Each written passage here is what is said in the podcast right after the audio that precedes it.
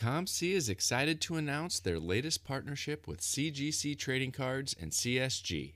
With over 30 million raw cards available in our marketplace, COMC is ready to provide an effortless grading experience for you to buy, sell, and now grade your Marvel, Sports, Star Wars, and TCG trading cards. COMC is thrilled to offer a smooth and seamless grading experience that is available today for all their customers.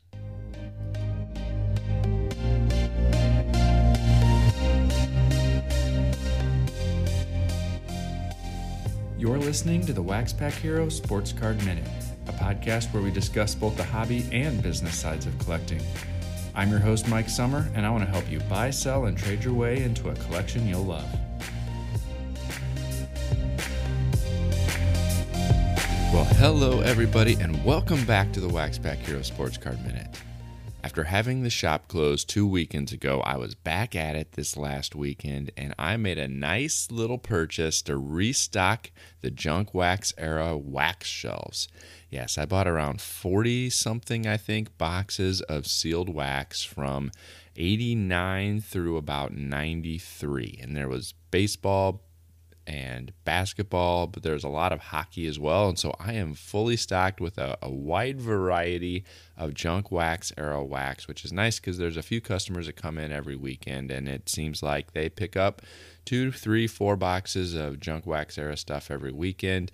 I've got some some loose packs that were that were picked up over the last couple weeks as well. So the the junk wax era shelves are fully restocked and, and ready for my JWE fans to come on in and pick some things up. So that was a lot of fun to go through all those or a few, um, I guess, a few boxes that I haven't had in there before, and so it was neat to get some new stuff in there for for people to come look at. So that was a, a fun day at the shop on Saturday.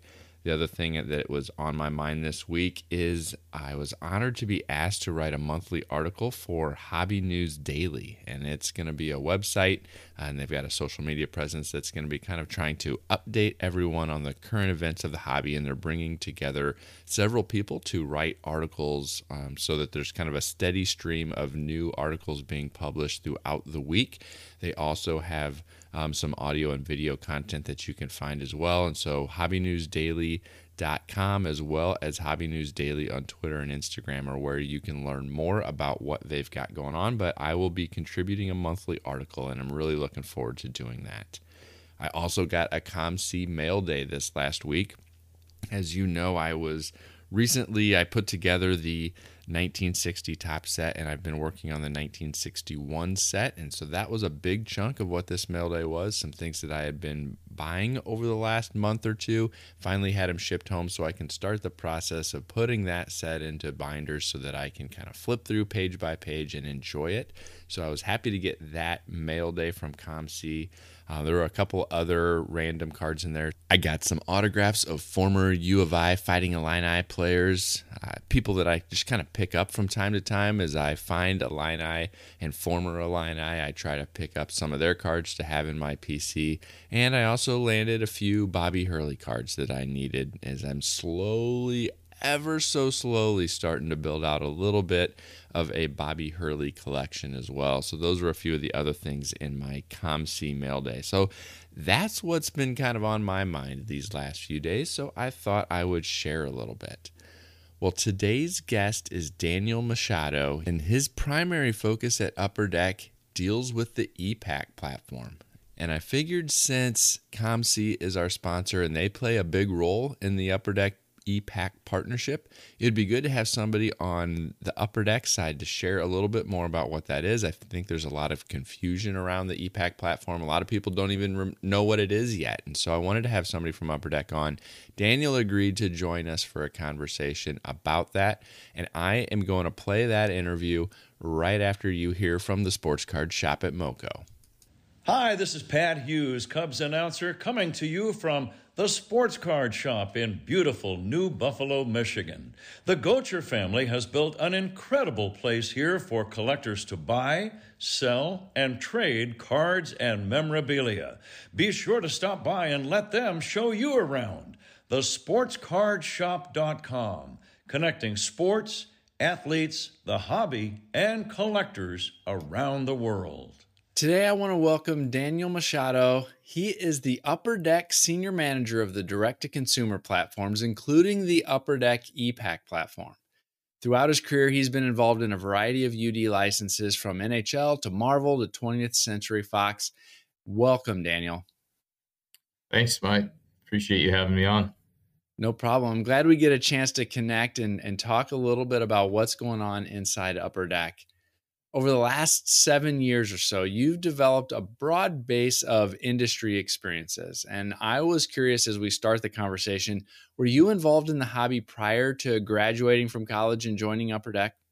I was, yeah. So as a kid, was definitely a collector. Started, you know, buying baseball cards to start, and eventually, as my interest in different sports and different areas expanded, so did the collecting. So um, started off buying baseball, eventually moved into hockey and football, a little bit of basketball too.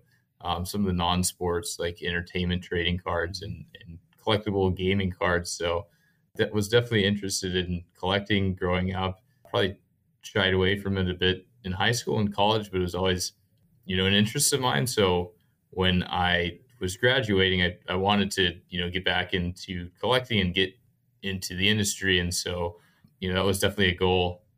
Leaving college was to get some sort of career going in in the industry and collecting. So it's a no brainer to apply for Upper Deck and uh, took an in- internship about six and a half years ago, and, and here we are now. You know, it's time's flown, but it's uh, happy I made that choice, and it's been an awesome time. Yeah, that's awesome, and and a story that we hear a lot from a variety of collectors, right? Is it seems like almost or I should say, not almost everybody, but the vast majority of us collectors took some kind of break there in our in our high school and college years, and then the bug still had us though, and we returned to to the hobby. Um, some of us as collectors and content creators, and then some of us in the actual industry working for a manufacturer like yourself. So, uh, thanks for sharing a little bit about that. One of the things that I want to make sure we hit on, and it, it fits right into some of your main job responsibilities at Upper Deck, is the ePack platform. Um, it's been around since the 2015 2016 season, I believe. That's when I first noticed it as a, as a user of, of COMC. But there may be some collectors out there who aren't very familiar with what the ePack platform is. I've heard some people talk about it and maybe have some misconceptions about what the ePack platform is. So, can you give us an overview of, of what ePack is all about? Yeah, absolutely. So, uh, ePack launched back in 2016, I believe in January, uh, like you said, with the release of 15 16 UD Series 1 hockey. Um, and it's a place where collectors can purchase and open packs of Upper Deck trading cards from anywhere, any at any time. So, you, know, you can be anywhere in the globe, and as long as you've got access to either a computer, a mobile device, and internet, you can go on, see what packs we've got available, purchase those packs, and then instantly open those to see exactly what you got in the packs. Um, and then from there, you can manage your entire collect- collection digitally. So I can go through, see everything I got in those packs, sort my collection by player, by you know, by product, by team. In any way you want to really manipulate that collection, sort it, you can see it there. Um, the really cool part is that ePack allows you to connect with a bunch of different collectors with different interests across the globe. So, you know, I could open my Series 1 hockey packs and trade some of those cards to collector across the country, across across the globe that's interested in some of the cards that I pulled that, you know, may not fit into my collection or may not be a player or team that I collect. So ePack, you know, not only makes it really easy to get access to Upper Deck product, uh, but makes it really easy to connect with other collectors and, and make trades, um, really fill out your collection and, and, build your sets. And the really cool part is that, you know, majority of these cards on the site are physical cards. I know that's a, a common misconception. This it's called ePack, so all these cards have got to be e-cards and digital, right? So other than maybe the base set cards, which are typically digital, usually the inserts and chase cards are all physical. So um, while I can still manage that in my collection digitally and trade those cards instantly with other collectors, uh, eventually I can have those cards shipped home to me. So, you know, when I've decided I'm done, you know, interacting with a card or something on my collection, I can actually have that card shipped home to me. Our shipping and storage is fulfilled by check out my cards, COMC. So it makes it really easy to get those physical cards shipped home and you know you can enjoy both the digital and physical aspects of collecting. So you know those are the primary kind of aspects of e-Pack that make it really unique. Some other things you can do on there are you know earn different achievements. So there's going to be some cards that you can't pull out of packs on e-Pack or in hobby or retail or anything like that. The only way to get these cards is to go on e-Pack and complete what we call different achievements. So usually it's, you know, collect this particular set and you can get this achievement card, which, you know, opens up some different opportunities for trading and collecting and then provides some sort of reward or incentive at the end of the day that, uh, you know, is an added bonus for completing some of those sets. Uh, and then with a lot of those sets, we also have what we call our combining or stacking parallel achievements. Um, so UD Series Hockey, for example, if you get 10 copies of a digital base set card, and you combine those, essentially destroy those, morph those, you get an exclusive parallel card, physical parallel card of that card that you could have shipped home. So definitely seen popularity and interest in those cards grow over the years as more people have become familiar with the program and e-Pack itself and have seen, you know, how beautiful some of these cards can be in hand. I think that gives a pretty good snapshot of what e-Pack has to offer in a few minutes, but uh, as you dive into the platform, you can really see like everything that the the site has to offer, all the opportunities. Yeah, I think that's one of the misconceptions that a lot of people have, right? Is based on the name e-Pack. They think it's just purely digital, but really it's one of the first combinations that we saw several years ago where it's combining both the digital aspect of opening a product online but having a physical product to actually take possession of at some point through the fulfillment through COMC. The other piece with that is if you don't want to have it shipped home, right, you can relist it for sale on COMC and use their marketplace to to sell the the doubles or the extra products that you may not want to have have shipped home. And so it's kind of built-in integration of of integrating both the the e-Pack marketplace or the e-Pack community to be able to trade amongst fellow collectors on the e-Pack platform with an actual secondary marketplace on on COMC for those cards that you don't want to to have shipped home. And I, I also like that you called out the the standard base cards aren't typically going to be part of what's available in in many of the e-Pack products, but you can consolidate those digital base cards into a physical parallel. You know, in the hockey side of things, it's a rainbow foil parallel. Um, you know, there's some different things with some of the other products as well. So, yeah, it's it's a pretty cool concept, especially for people who don't live in a in an area that has a, a strong LCS presence. It still allows them to open some hobby product uh, from wherever they are, like you said, anywhere around the world. The digital side, I wanted to touch on something else. The digital side, um, or maybe I should say the the pre-transfer side of of the site has a life of its own. There's the boards, the achievements that you talked on how does the the development of that community over these last five or six years how does that compare to what you expected early on when you first launched e-Pack? You know i wasn't around for the first launch. I kind of came in probably six months a year after it was launched but it's pretty amazing to see where e-Pack is today. Just the the number of collectors that are on the site the number of unique collectors on the site you know from different areas different walks of life like all different ages. I don't think I would have ever expected to see quite what e-Pack's expanded to. And the same with some of the product offerings. When it started, it was you know hockey, and we had a Marvel Masterpieces product on the site. And now you go on, and there's a plethora of hockey products available. Marvel products, um, you know, are starting to add more to the the catalog now. Um, and then you can see some other unique licenses like AEW's got a great presence now. There's some other, you know, entertainment and sports licenses, and even non-sports with how big Goodwin Champions and and Skybox Metal Universe Champions have become. I think it's somewhat surprising, but you know, awesome to see the growth that we've experienced on e-Pack over the last few years. Do you have a general feel for how many of the products that are opened on e-Pack ultimately get transferred over to COMC versus how many stay within that e-Pack kind of universe or the the pre-transfer um, atmosphere?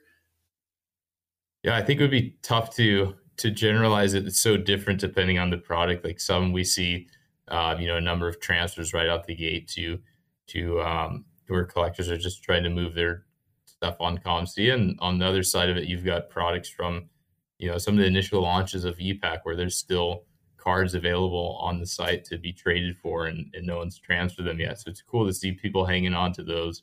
Um, and, and, even still trading those for for newer cards as they get added to the site. I think that's pretty unique that you you know you still have some of that six almost seven years in.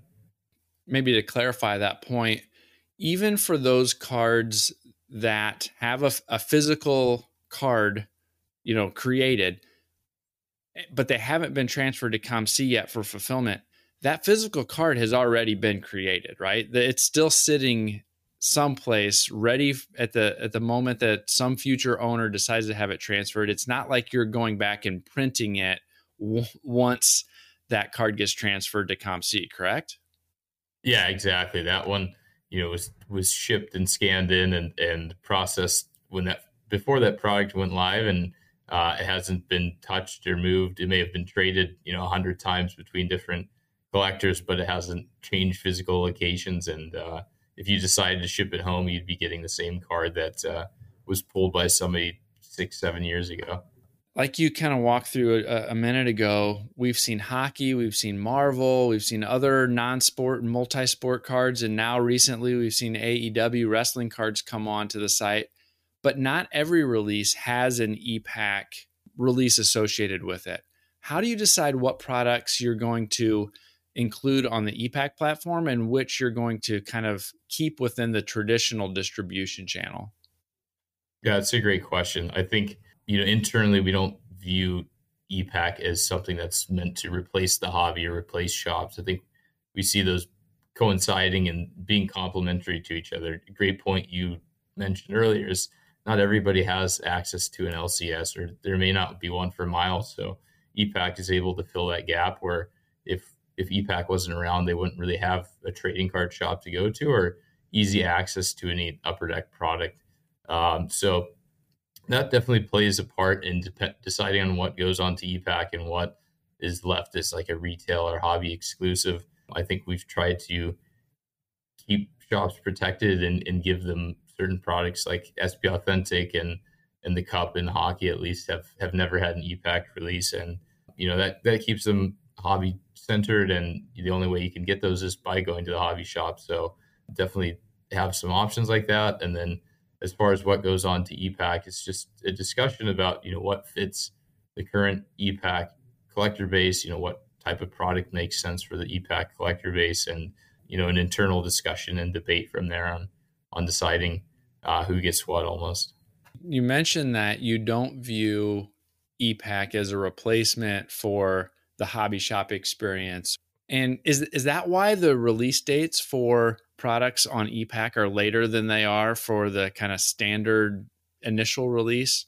It seems like most products you're going to be able to find them in retail channels or in the hobby shop prior to when they're available on e-Pack. Is is that the reason why? That's definitely a part of it. I think like you mentioned for most releases, you'll see the e-Pack release date trail the hobby or retail release by you know at least 30 to 60 days. And and part of that's to give shops and, and distributors the opportunity to sell through their their inventory and their product and and get the cards into collectors hands earlier. Um, another big part of it is just logistics. Once those cards are packed out at the vendor for any particular product you know they're they're sealing everything up they're putting the packs in the boxes and the boxes in the cases and shipping those out. They're simultaneously you know, taking the e-Pack portion of the release, packaging that up and shipping it over to COMC. And at that point, COMC's got to take inventory of the cards. They've got to scan and image everything in, take inventory of what they got, and then send us all that all that uh, information. And then from there, we have to you know digitally collate the product and and build it out and test it before it can be released. So all of that adds additional time to when we can release a particular product. So uh, I think those two together contribute to why you see uh, generally see you know like around 30 to 60 day minimum delay between the two two releases. That leads me to or you mentioned something that leads me to another question. How do you decide how much of an overall print run should go with a traditional distribution instead of e-Pack?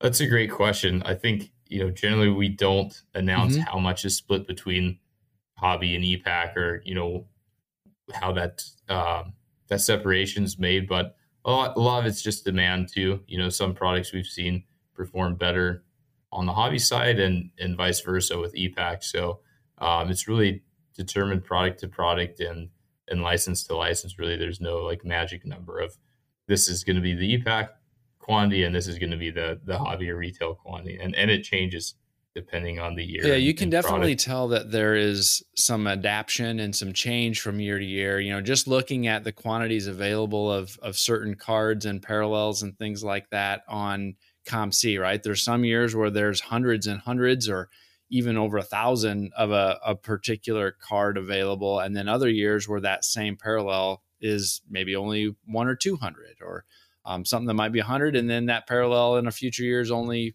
30 to 50 available. So you can definitely see what appears to be an adjustment of of how those uh, those products are made available. So appreciate you thinking about that. I figured there had to be some sort of um, science behind it, right? Some sort of analysis about um, how much do we want to make available on each platform.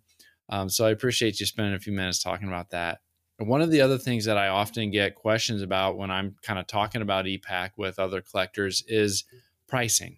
It seems like oftentimes that initial pricing seems to be at or below the, the market rate, or it's released on e-Pack pretty close to what the MSRP is. But occasionally it develops a little bit of maybe an imbalance. And so over the years, there'll be occasionally some sort of sale or promotion on a different product during a, a portion of the year that will help move some product. Um, but one example that I wanted to ask about was with this most well, I say most recent, but it's been you know nine months or so now, um, almost a year. The the 21 uh, 2021 AEW release it came out. There's such a hype around that product that it came out both in hobby shops as well as e-Pack, well above what the MSRP was, and it continues to be that same price on e-Pack now. You know, almost a year later while the the maybe secondary marketplace and, and, kind of a physical presence has come down quite a bit from that. And so, how do you think about, or, or maybe how do you evaluate if a promotion is warranted to help to help continue to move a certain product or adjust maybe uh, to the the current market conditions for a product that is made available on e-Pack? Yeah, that's a good question. Um, I think, like you mentioned in the past, when the price would go out on e-Pack, it would it would stay at that price. So regardless of whether the market, you know, grew and the price in hobby went up or if it went down, e-Pack's always kind of had that consistent price, and that's something we've carried on, you know, since mm-hmm. basically since inception.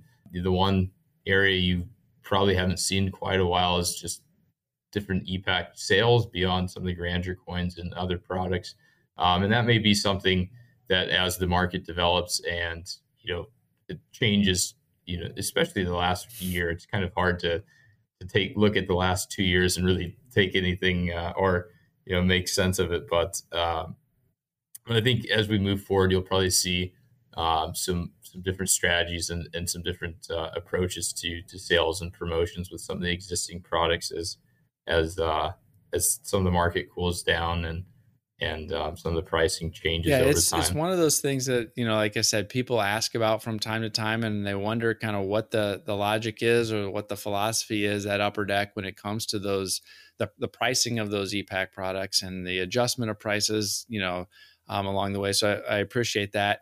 Do you guys monitor much uh, the the secondary market pricing of some of those singles? I've gone deep into the AEW product via purchases from COMC. I think I'm sitting on around 28,000 AEW wrestling cards that I've purchased via COMC that are, you know, that work that came through that e-Pack process.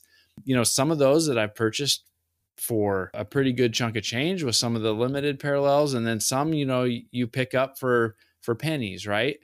Do you guys monitor kind of the the secondary market demand for some of those products that are sold via e-Pack? I think some of the secondary market, especially on singles, is more closely followed by the mm-hmm. product team just to see, you know, which which players are in the AEW's case, which wrestlers are performing well, and which ones collectors are interested in, so they can incorporate that in future products. Uh, same with the product managers, like determining which inserts should return year over year. Or, you know, maybe a new concept didn't stick, and while it's kind of rare, the the value just wasn't there. So it makes more sense to replace that with a different theme or, you know, kind of adjust from there.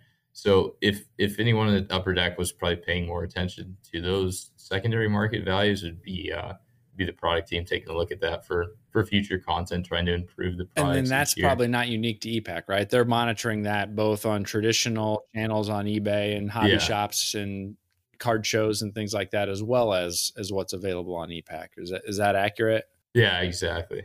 Yeah, they're they're always busy watching the breaks and and keeping up with um, you know just overall feedback towards the products. I mean, like like I talked about being a collector, these guys have been collectors for for years and years. So they're not only invested in, in the industry, but invested uh, specifically in their own products. You know, they love to see see those perform well and and succeed. So they uh, they keep an eye on everything like that, uh, just to to make it as nice. as good as they can. I want to shift gears a little bit and talk about one of the the more recent additions to your direct to consumer lineup, and that's Collect Forever and it recently rolled out on the e-Pack platform or has a has a direct connection to the e-Pack platform.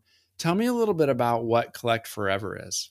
Absolutely. So, uh, Collect Forever is a direct to consumer platform that's single sign on with e-Pack. So, if you've got an e-Pack account, you automatically have access to Collect Forever.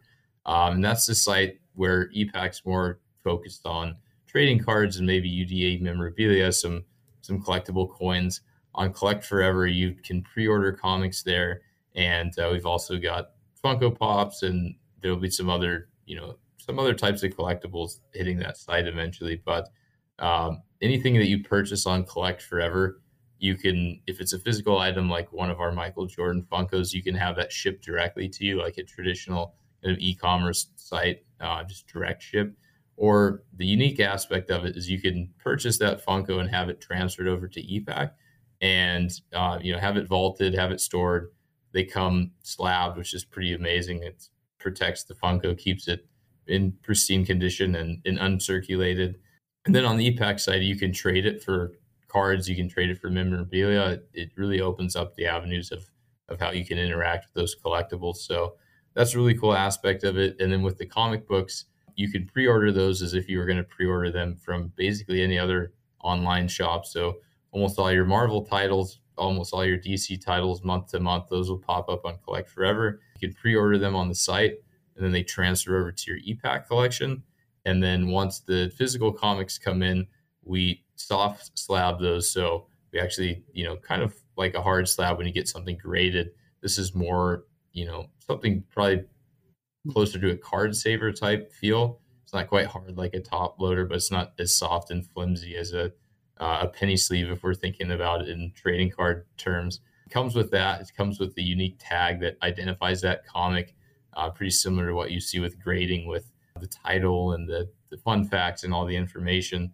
And then uh, that comic, once physical, is now in your e-Pack collection where you can trade it with other collectors, you can ship it home, or you can just leave it in your collection, just opening up a lot of different avenues for collectors to not only get trading cards on e-Pack, but pick up comic books and other collectibles on Collect Forever, and then they all kind of merge and uh, can be interacted with on the same ecosystem.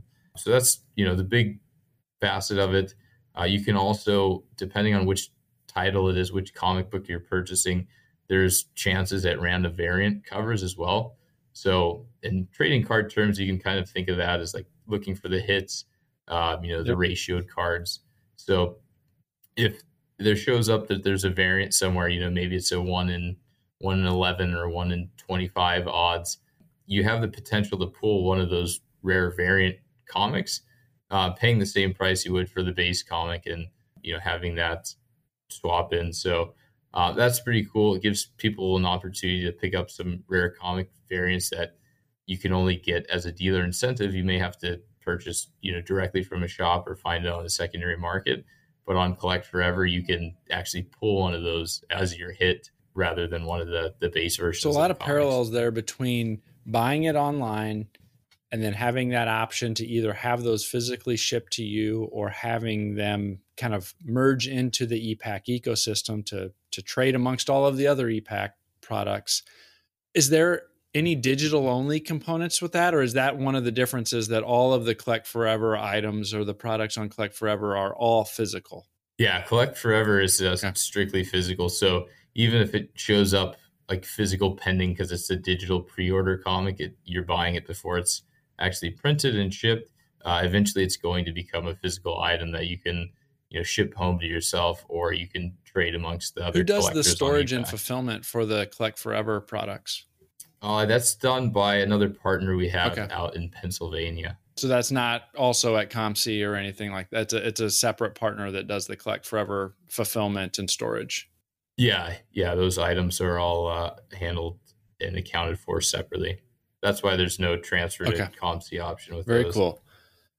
What else do you want us to know about e-Pack and the other direct to consumer products that are available at Upper Deck? That's a great question. I think just you know, take a look at e-Pack, get a feel for it. I think if you've got any questions, reach out. But I think the biggest thing is just if you're not already on the site, you know, take a look at it, you know, read more information about it and and, and get get uh, get acclimated with it, especially with the physical component. I think that's what holds a lot of people back from from signing up for the site or really digging into it is the the unfamiliarity of of working with a site that's digital, but it's got the physical connection that's been a little difficult to to grasp at times, especially with everything going on in the NFT digital collectible space as of late. So, you know, that's that's a big aspect. And then just as we look forward, you know, there's tons of different products They're going to be hitting e-Pack, a lot of unique products uh, on the hockey side, on the entertainment side, um, just a lot to look forward to. So if you are an e-Pack, that's you know, it's an exciting time. We're gonna have a lot of great products coming on that you've some that you've seen before that are repeat year over year and some new products that'll be really exciting. You know, we're always working to make it a better site too. So trying to include new functionality based on customer feedback. You know, we always reviewing that and reading that and determining what we can do uh, best to to make the site a better place, whether that's incorporating new functionality that we didn't have before, uh, making improvements to existing functionality, um, you know, or taking ideas and concepts that some of our collectors have that make it easier to collect and finding a way to get that on the site. So um, definitely appreciate everyone that's been on the site for, you know, since the beginning and new collectors as well. It's always exciting to see them hop on, but um, I think you've got a lot to look forward here in the next year as we continue to to grow the platform, uh, grow Collect Forever, and add you know a host of new products and new types of one thing that i don't think we've actually mentioned the whole time is where do you actually go to find these e-Pack cards and the collect forever cards? I don't think we actually ever mentioned the, the website itself so let people know where they can go to learn more and, and find all, all of these e-Pack and collect forever items that we've talked about. Yeah you can go to www.upperdeckepack.com um, you can read around on that site and then sign up and once you signed up you've also got access to collect forever really easy to uh, switch behind or switch between the two sites up on the left hand side. Just click on Collect Forever, click on e-Pack, and you can browse around, open your free pack. Uh, you know, really awesome part of e-Packs. Every day you get a, a free pack of cards, and you can choose from some of our different hockey offerings and uh, some other non-sport offerings like Goodwin Champions. Get those free digital cards added to your collection. Uh, start engaging on the site, and then um, you know check out some of the other products well, Daniel, I really appreciate you spending a few minutes today talking about Upper Deck and talking about the the e-Pack and other direct to consumer items. So, thanks again, Daniel. Yeah, my pleasure. Thanks for having me again. Well, thanks to Daniel for coming on and spending a few minutes talking about e-Pack and his role at Upper Deck. You may have noticed in the second half of the interview, some of the timing of the questions and answers got a bit wonky.